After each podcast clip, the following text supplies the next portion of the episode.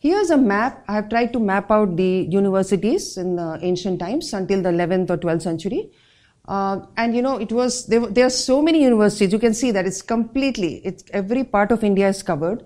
So far, the oldest one we have found is in Takshashila, uh, which is today in uh, Pakistan, which seems to be uh, at least 6th century BCE, but must be definitely older than that.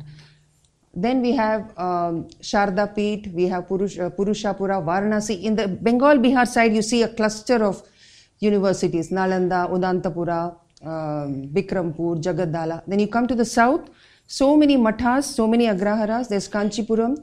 There's Kantalur Shala in Kerala, which was called the Nalanda of the South. And actually, it, it had even more subjects than Nalanda because it even had martial arts and such subjects as well.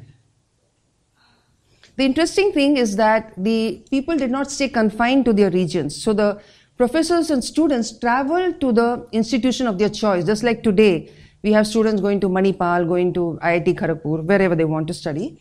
In those days, they did the same. So in Nalanda, for example, there were two professors, Sthiramati and Gunapat, uh, Gunamati. They were the ones who set up Vallabhi University in Gujarat, and then they went to Nalanda to teach. Then we also had gurus uh, who came from Kanchipuram, who moved to uh, Nalanda.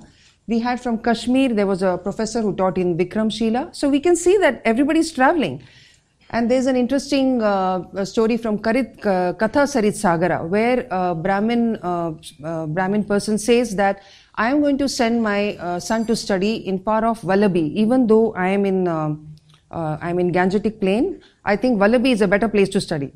And we are we conjecture that's because Vallabhi was specialized in political science, business, and whoever graduated from Vallabhi would get into government services very easily. So he was sending his son to Vallabhi, and that was uh, more than uh, uh, 1,500 years ago. And also, it was important once the students finished their education in any of these universities, they needed to travel. Their gurus would tell them to travel, go and experience different parts of India, go and uh, experience discomfort, different kinds of weather, different people, and that was the way practical learning and traveling was very important for the students.